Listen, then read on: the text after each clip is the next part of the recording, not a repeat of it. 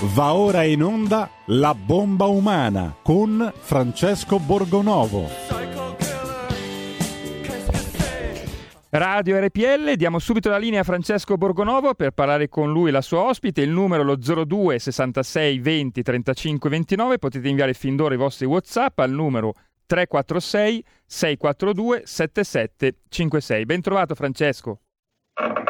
Ben trovato, ben trovati a tutti, buon inizio di settimana. Anche oggi parliamo dell'argomento che un po' dà come dire, il là a questa trasmissione sin dall'inizio. Noi ci chiamiamo la bomba umana eh, perché eh, bomba umana è uno dei termini utilizzati per descrivere eh, coloro che non vogliono il Green Pass e anche coloro che rifiutano il vaccino, su cui ne sono state dette in questi mesi veramente di tutti i colori, a livello proprio di eh, demonizzazione, svalutazione e vessazione dell'avversario. E oggi io vorrei partire da qui, vorrei partire da un'altra cosa che ho letto eh, su Twitter eh, qualche ora fa, insomma, eh, che mi ha, devo dire, mi ha molto colpito, perché è l'insieme un po' no, di tutte le cose che si dicono con una, eh, una logica anche un po' contorta, um, se è una storia vera e, e, comunque molto colpisce, insomma, dispiace ovviamente, eh, però leggerla così è veramente, secondo me, intollerabile, non lo so, non so cosa ne pensiate voi. Adesso però serve, lì, in regia, mandami qualcosa di, di, adatto per introdurre questa roba, perché bisogna che creiamo un po' di atmosfera. Dai, dai, aiutami, fammi, mettimi una musica adeguata.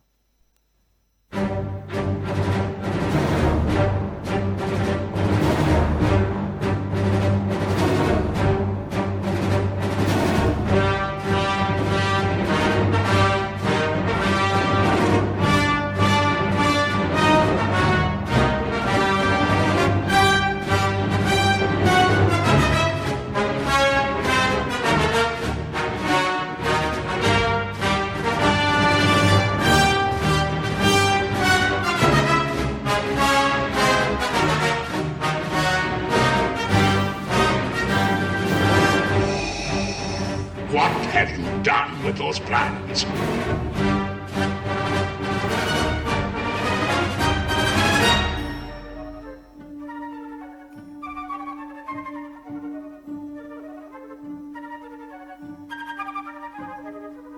What is thy bidding, my master?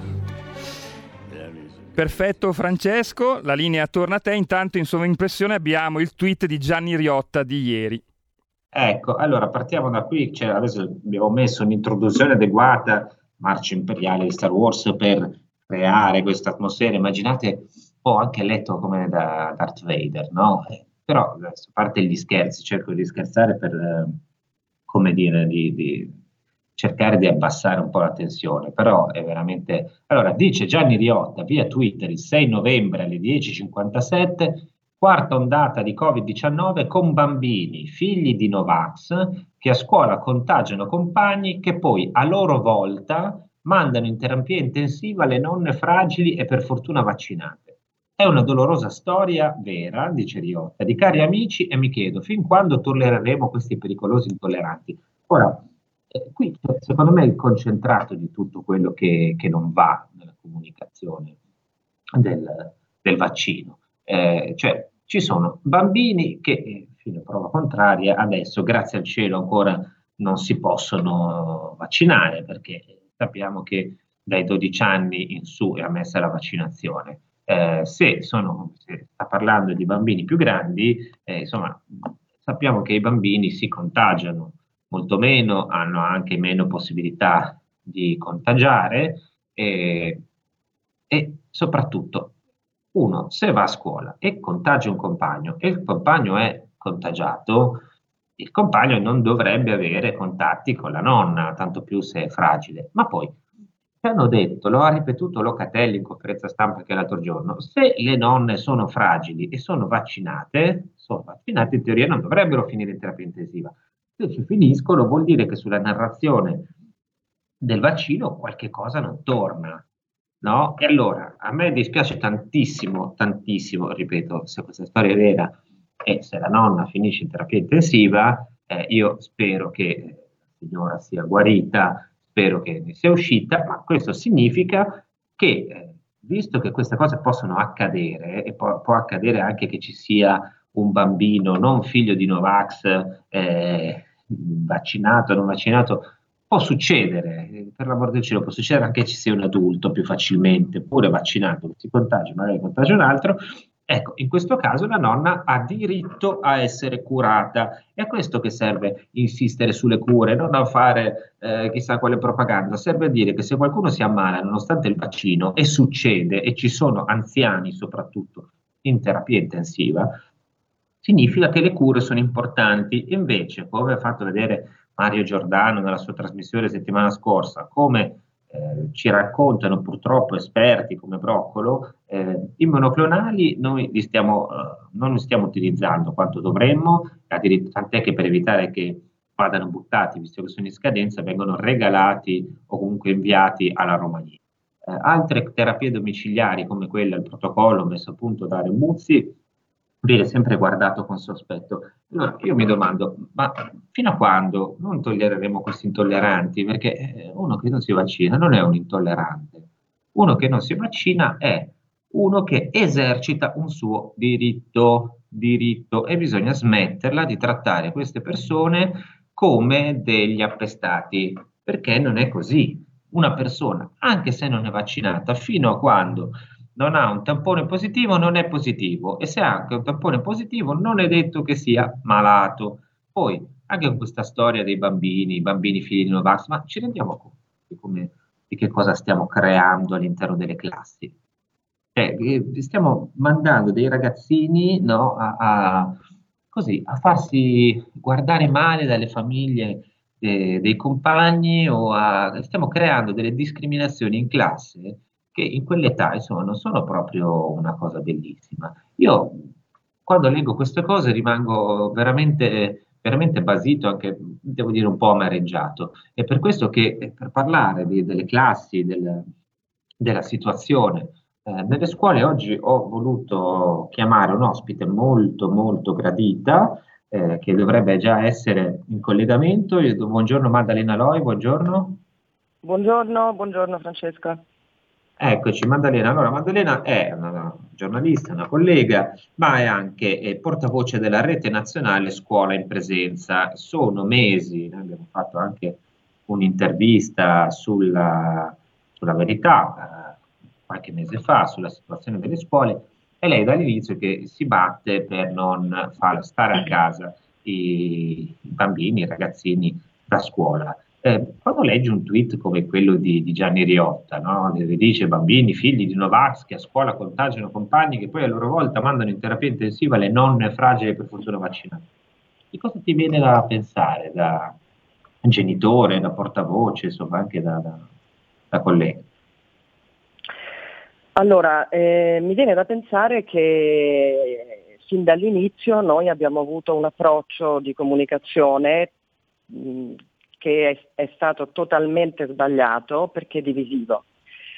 Eh, poi avremo modo, se vuoi, anche di affrontare eh, proprio nel merito que- quello che eh, ha detto Riotta, però c'è un punto fondamentale che eh, nel nostro Paese, più che negli altri, il vaccino è eh, presentato come elemento divisivo e non coesivo della società e, que- e, questo è un grossissimo problema che per di più ha ricadute su coloro che sono meno responsabili del contagio, cioè i bambini appunto, i bambini, i giovani, quindi quelli che contagiano di meno e quelli che si contagiano di meno e che comunque eh, si ammalano di meno soprattutto. Eh, questo, questo approccio eh, porta un elemento eh, di tensione sociale che noi dovremmo evitare. Quindi la cosa più sbagliata da fare ora è esattamente scrivere cose di questo genere e fare degli appelli di questo genere. Eh, io ho avuto l'opportunità di fare un'intervista molto lunga ed approfondita con l'epidemiologo John Ioannidis, che era a Bologna per il Festival della della scienza medica è un epidemiologo noto in tutto il mondo, uno dei più famosi direi, uno dei più conosciuti. Sì, ne abbiamo parlato spesso seri. perché c'è stata tutta quella diatriba a Piazza Pulita, se ricordi, eh, certo, su anche certo, il fratello delle frasi di Borghi. di quello che lui aveva detto, quindi... Eh, però lui eh, si è sempre distinto, tra l'altro faccio notare, forse sembra un elemento eh, un po' sciocco, però insomma la, la, la, cioè la sua preparazione è indiscussa. Lui per esempio ha un H-index di 219 a fronte per esempio di quello di Burioni che ha 26. Ecco, L'H-index è l'indice che usano gli scienziati per misurare le competenze perché registra eh, i, i, le, cioè le, cioè le, pubblicazioni e eh, le citazioni che ha ricevuto quest'autore. Quindi è un autore, è uno scienziato che ha scritto molto, che ha studiato molto, chiaramente, è un epidemiologo, e, e che ha dedicato al Covid moltissimi studi. Uno per esempio, tanto per dire, eh, e questa è una chicca, ha fatto con, eh, insomma, con alcuni colleghi la, eh, ha verificato che eh, gran parte dei cosiddetti televirologi da salotto sono quelli che hanno minori pubblicazioni, quindi sono quelli che in teoria dovrebbero essere meno titolati a parlare. E questo perché lo dico? Perché nel nostro paese noi abbiamo avuto molti di questi, di questi personaggi che però hanno, continu- cioè hanno avuto e continuano ad avere spazio enorme nella comunicazione del Covid e spesso sono quelli che creano questi, che, che portano nel, proprio nelle case degli italiani questi elementi di rottura, di divisione, di tensione che non fanno bene alla popolazione che non servono sicuramente. Eh, probabilmente non fanno bene neanche la campagna vaccinale, perché poi abbiamo visto esatto, che, specie da quando è stato introdotto il Green Pass, il numero delle prime dosi è drasticamente calato. Ma entriamo anche nello specifico del, del tweet di Riotta, perché io noto che ci sono un po' di... Mh, adesso io non è che voglia prendermi con Riotta, non me ne frega niente, però eh, questo tweet è secondo me un po' il simbolo no, di di che cosa non va nella comunicazione e anche di una serie di cortocircuiti logici che un po' mi lasciano perplesso, cioè proviamo a esaminarlo assieme anche alla luce de- degli approfondimenti che hai fatto. Allora, dunque, la prima cosa è eh, che noi, come dice appunto Ioannidis, noi abbiamo il più alto numero di, eh, di vaccinati over 65, quindi questo significa che noi siamo protetti, noi abbiamo avuto la campagna più efficace, più, più, quasi più martellante direi, e che quindi le categorie a rischio, cioè gli over 65, sono in questo momento protette.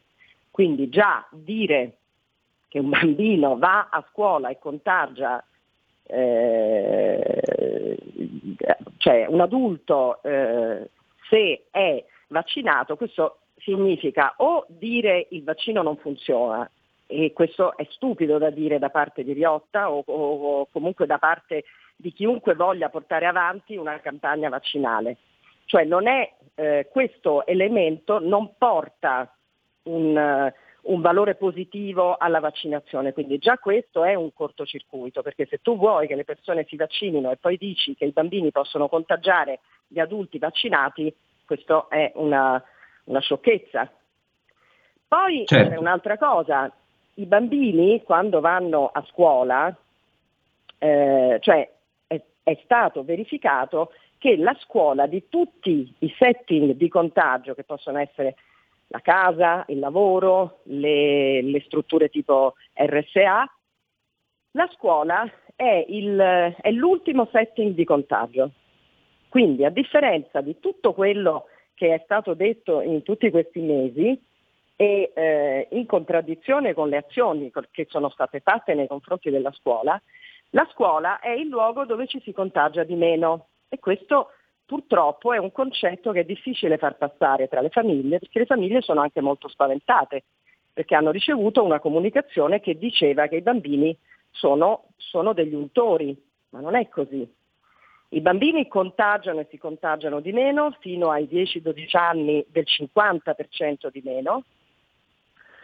Eh, quelli eh, a partire dai 12 anni sono stati oltretutto vaccinati ed è inammissibile creare delle situazioni di disparità tra questi ragazzi.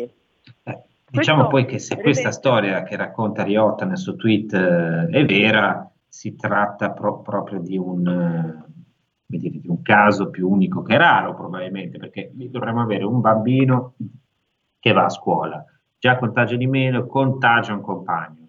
No? Se il, ripeto, se il compagno è stato contagiato, noi dobbiamo sapere, prima di accusare un bambino figlio di non vaccinati, dovremmo sapere che il compagno di classe è stato vaccinato da lui, è stato contagiato da lui o no.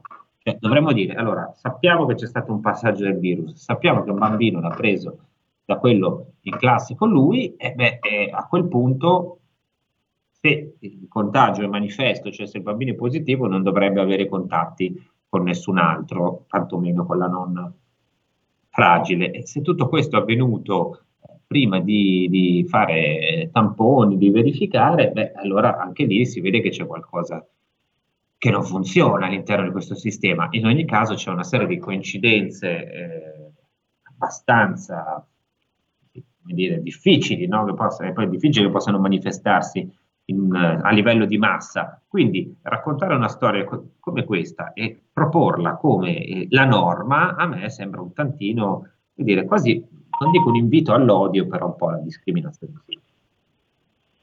Beh, sì, è proprio quello che dicevamo prima, appunto, perché ci sono dei dati che non tornano. Eh, non, non, cioè non torna comunque eh, che eh, sono, ehm, cioè prima di tutto non si, pu- non si può mai sapere chi è che ha contagiato, perché lui dice bambini figli di Novax che a scuola contagiano compagni. Allora, prima di tutto tu non puoi sapere se è stato un bambino vaccinato o non vaccinato che ha contagiato. In secondo luogo, come dicevi tu, eh, eh, i bambini fino ai 12 anni non possono vaccinarsi. Quindi, mh, mm, cioè la definizione figli di Novax è completamente priva di senso, nel, nel senso che noi sappiamo, per esempio, che eh, in, un, uh, in, una stanza dove entrano delle, insomma, delle, persone vaccinate e delle persone non, cioè, cioè non vaccinate, sappiamo che anche le persone vaccinate hanno la possibilità di infettarsi e di contagiare. Mm, la scienza mm, ufficiale non ha ancora quantificato la possibilità, si parla addirittura di un 50%, cioè di un, di un 50%, quindi di un 50-50 di possibilità. Quindi la prima affermazione è sbagliata. Eh, il, bamb- il, compagno si presume vaccinato dal tweet che a sua volta manda in terapia intensiva una nonna fragile, anche questo non ha senso perché se la nonna è fragile dovrebbe essere vaccinata.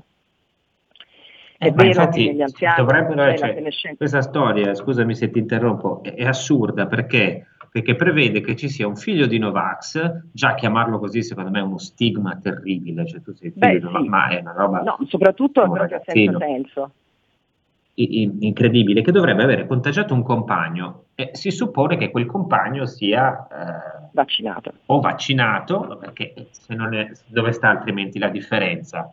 No? Sì. Si suppone che quel compagno sia vaccinato e questo compagno vaccinato avrebbe passato il virus alla nonna a sua volta vaccinata.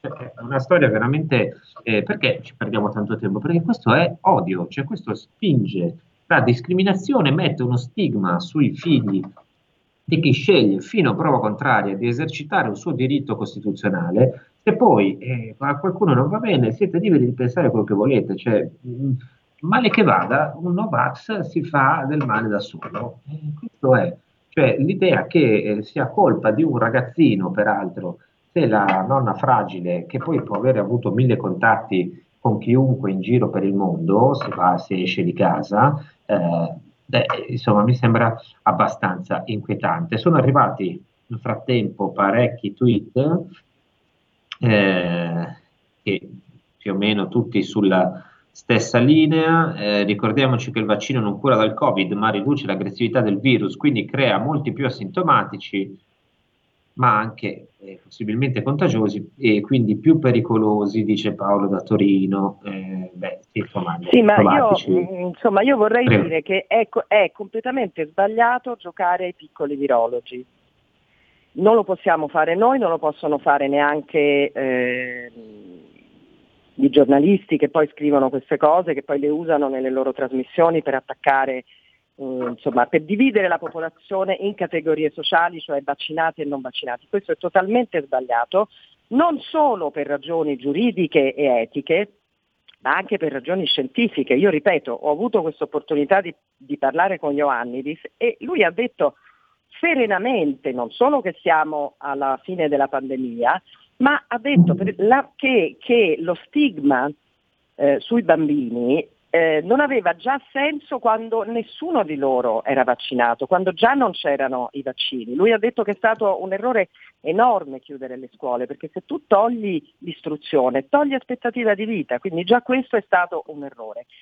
In più ha, ha detto che, ehm, che la preoccupazione grossa è che si creino ulteriori tensioni sociali, quindi far cessare una pandemia non vuol dire far calare il numero dei casi, non vuol dire solamente far, cioè, cioè far calare il numero dei casi e il numero dei decessi, ma è ugualmente importante far diminuire le tensioni. Un tweet di questo genere certo non le, no, non non le fa diminuire. Allora, noi dobbiamo andare poi, qualche secondo in pubblicità, state lì che poi torniamo con Maddalena Loi e ah. riprendiamo il discorso anche sulla gestione della pandemia fra pochissimo. Da oggi la tua radio è ascoltabile anche con la televisione in digitale. Sul telecomando della televisione digitale o del tuo ricevitore digitale puoi scegliere se vedere la TV o ascoltare la radio. Risintonizza i canali radio e troverai anche RPL, canale 740. La tua radio. Ciao, sono Filippo Nardi, sono italo-inglese e 30 anni fa ho scelto l'Italia come mio luogo del cuore, perché qui sto bene, mi sento a casa. Però, dopo 30 anni ci sono ancora tantissime cose che non capisco dell'Italia rispetto all'Inghilterra. E allora, cari nottamboli, vorrei parlarne con voi, conoscere la vostra opinione. Ogni venerdì dalle 21 a mezzanotte su RPL, la tua radio, con London Calling. Vi aspetto. Stay tuned sui nostri canali di RPL, la tua radio. Porta con te ovunque RPL la tua radio. Scarica l'applicazione per smartphone o tablet dal tuo store o dal sito radiorpl.it. Cosa aspetti?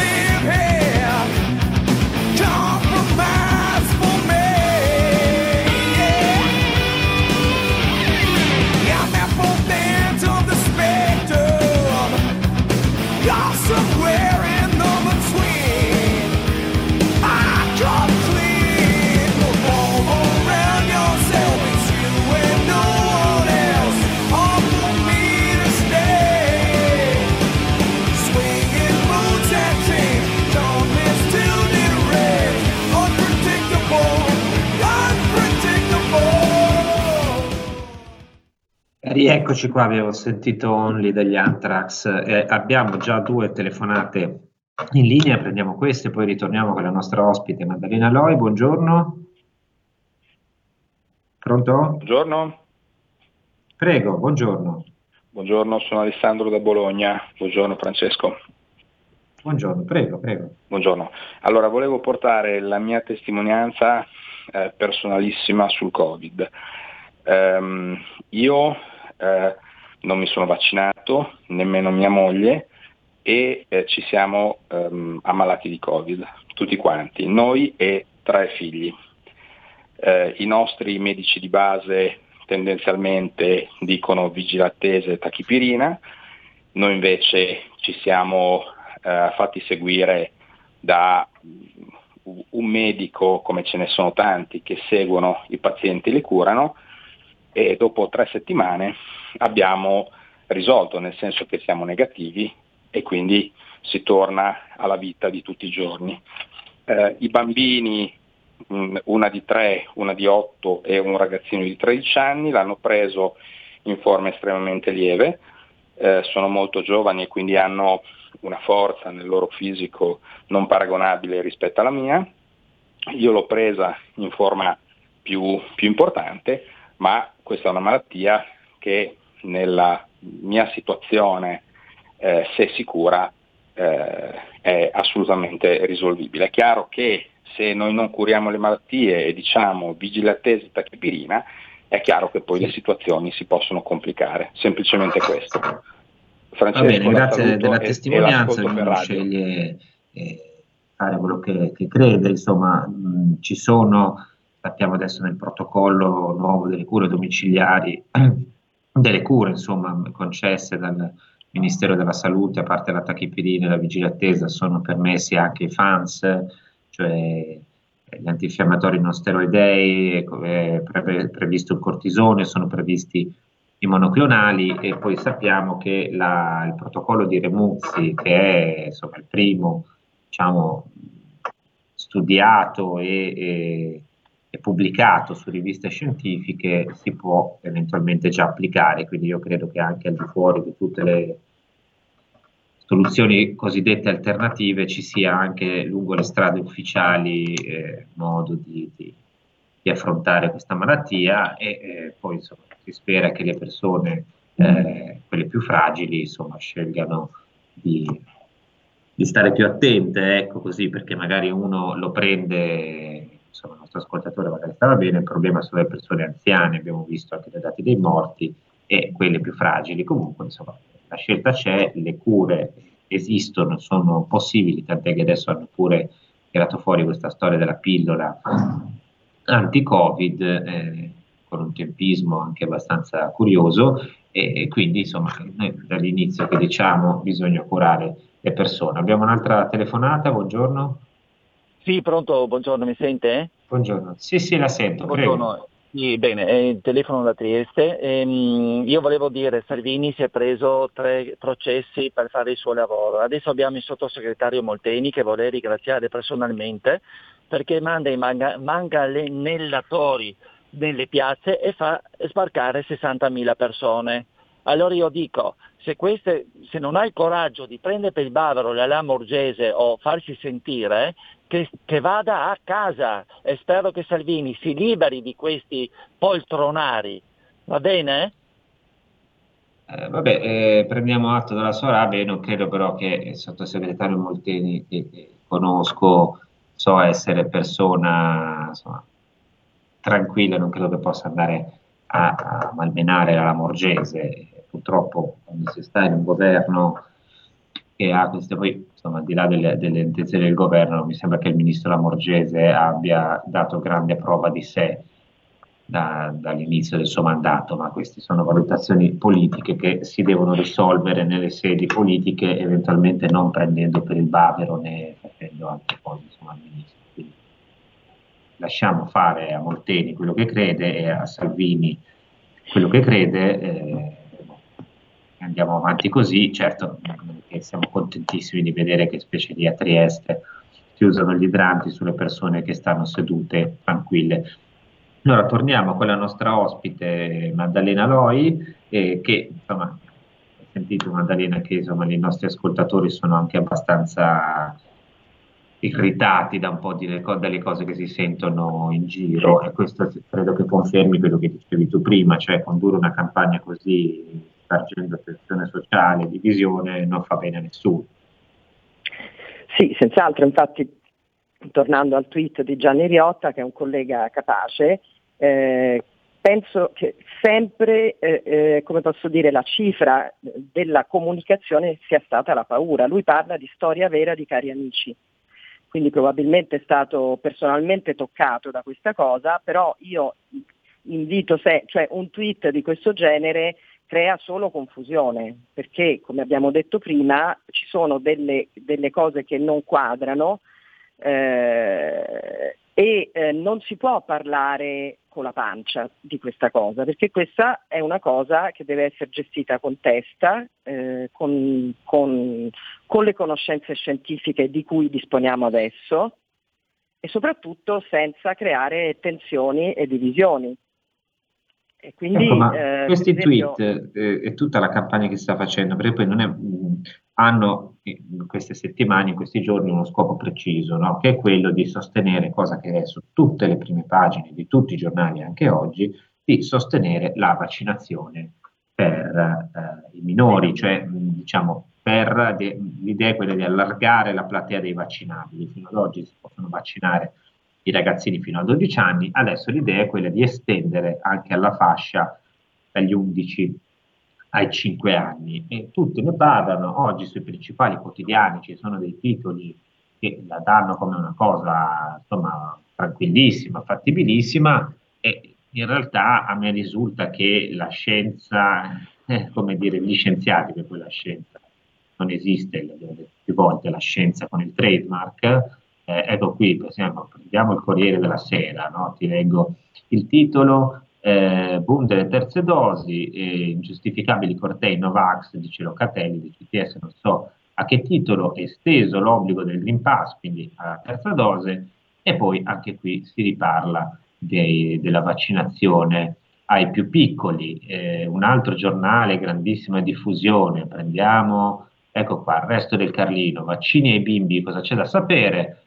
Verso l'ok di EMA per i più piccoli tra i 5 e gli 11 anni, Pfizer prevede dosi ridotte a un terzo e Speranza che dice si può partire da dicembre. I pediatri, che non sono i pediatri tutti, è la solita associazione di pediatri che parla sempre, è sicuro e privo di effetti indesiderati. E, che informazioni hai leggendo?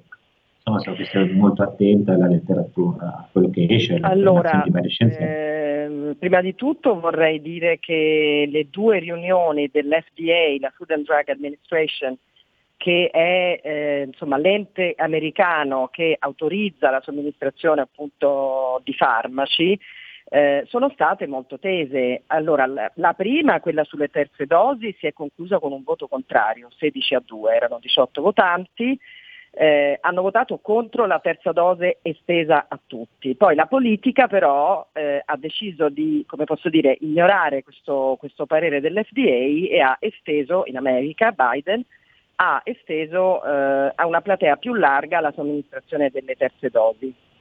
Per, eh, i, eh, cioè, cioè per i minori è stata una riunione molto, molto, molto controversa perché la domanda su cui gli esperti dovevano votare era i vaccini sono sicuri sì o no, cioè il rapporto rischi-benefici eh, eh, è giustificato o no.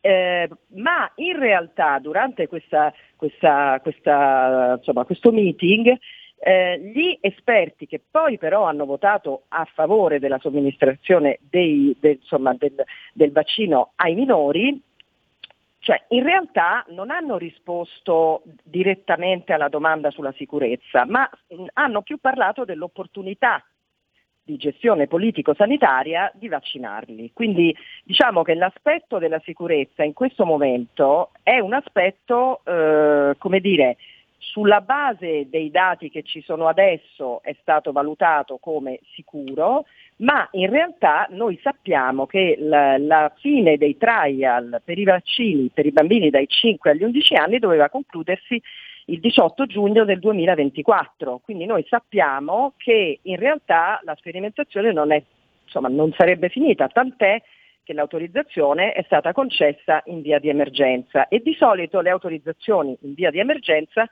vengono poi date per somministrare questi farmaci solamente a chi ne ha davvero bisogno, quindi i bambini vulnerabili nella fattispecie. Nonostante eh, se questo, abbiamo visto, sappiamo... cioè, tu ci hai raccontato prima da, anche dal tuo lavoro insomma, di, di, per evitare la DAD che eh, sappiamo che i bambini si contagiano di meno, sappiamo che contagiano meno. Se andiamo a vedere i dati dell'Istituto Superiore di Sanità e vediamo il numero di decessi e anche di presenza nelle terapie intensive, vediamo che siamo veramente a, a prossimi davvero al zero, beh, allora ci chiediamo che senso abbia inseguire eh, i, i, bambini dagli 11 ai 5 anni in questa maniera qui, anche perché, eh, ti, ti, dico anche questo, ti aggiungo, poi mh, ti chiedo di, di commentare, in realtà se andiamo a vedere che cosa sta succedendo in Italia, eh, ci rendiamo conto che eh, il giallo, anche la possibilità di finire in zona gialla, eh, è lontana. Cioè non c'è attualmente una regione che sia prossima al disastro, nonostante non abbiamo aumentato il numero delle terapie intensive dal 2020 a oggi, eh beh, questa emergenza drammatica nel nostro paese c'è.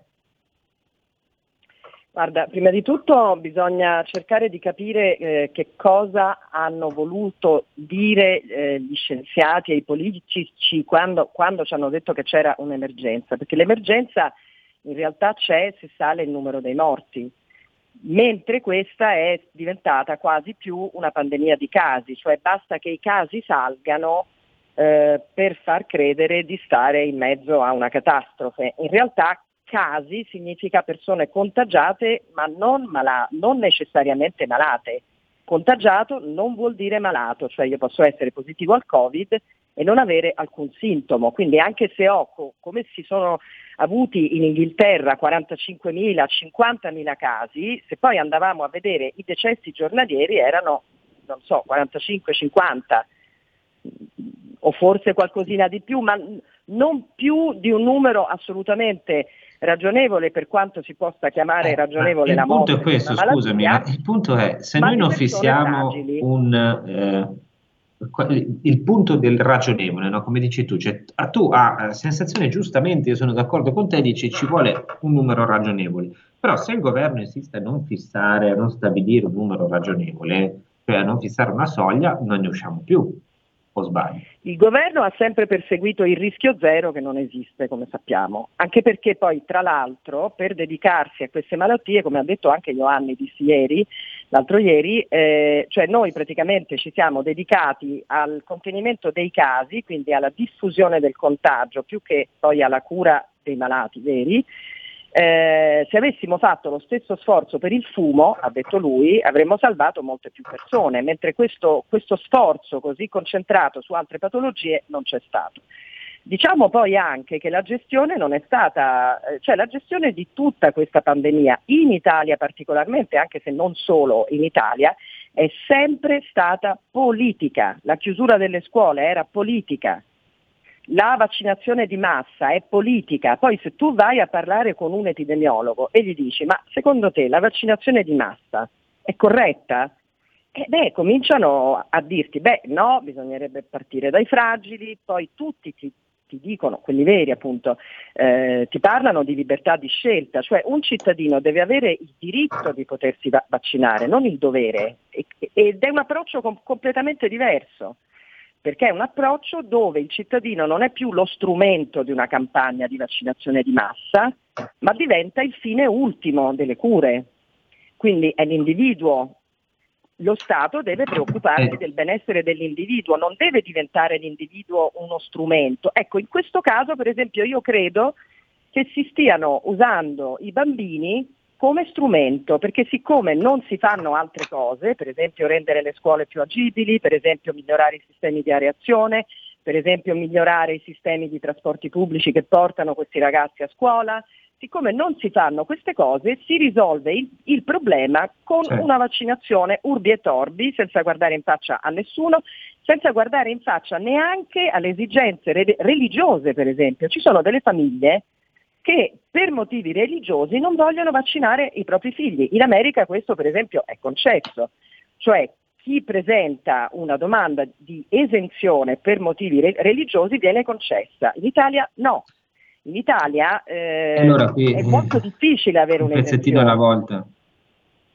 Scusa? Un pezzettino alla volta qui si, qui si rischia di calpestare anche dei diritti che noi diamo per acquisiti. Quello che, che faceva notare Maddalena Loi adesso è importantissimo, c'è anche l'idea che se uno oggi va a dire per motivi religiosi non mi voglio vaccinare, lo trattano come un terapeutista e non è una, non è una bella cosa. Insomma, secondo me stiamo facendo dei passi indietro. Io eh, ringrazio Maddalena Loi, vi invito a cercare le cose che, che scrive e seguire la rete nazionale scuola in presenza che si è sempre occupata del, insomma, della gestione della pandemia per quel che riguarda le scuole. E se vorrai Maddalena sarai nostra graditissima ospite anche in altre occasioni. Io intanto eh, ti Io ringrazio Francesco, e ti scusami auguro. se ti interrompo, vorrei fare un appello Prego. soltanto. Io spero che cambi Prego, prego. il protocollo per la scuola, perché hanno fatto un protocollo che prevede a parità di tampone negativo in caso di contagio di un contagio in classe,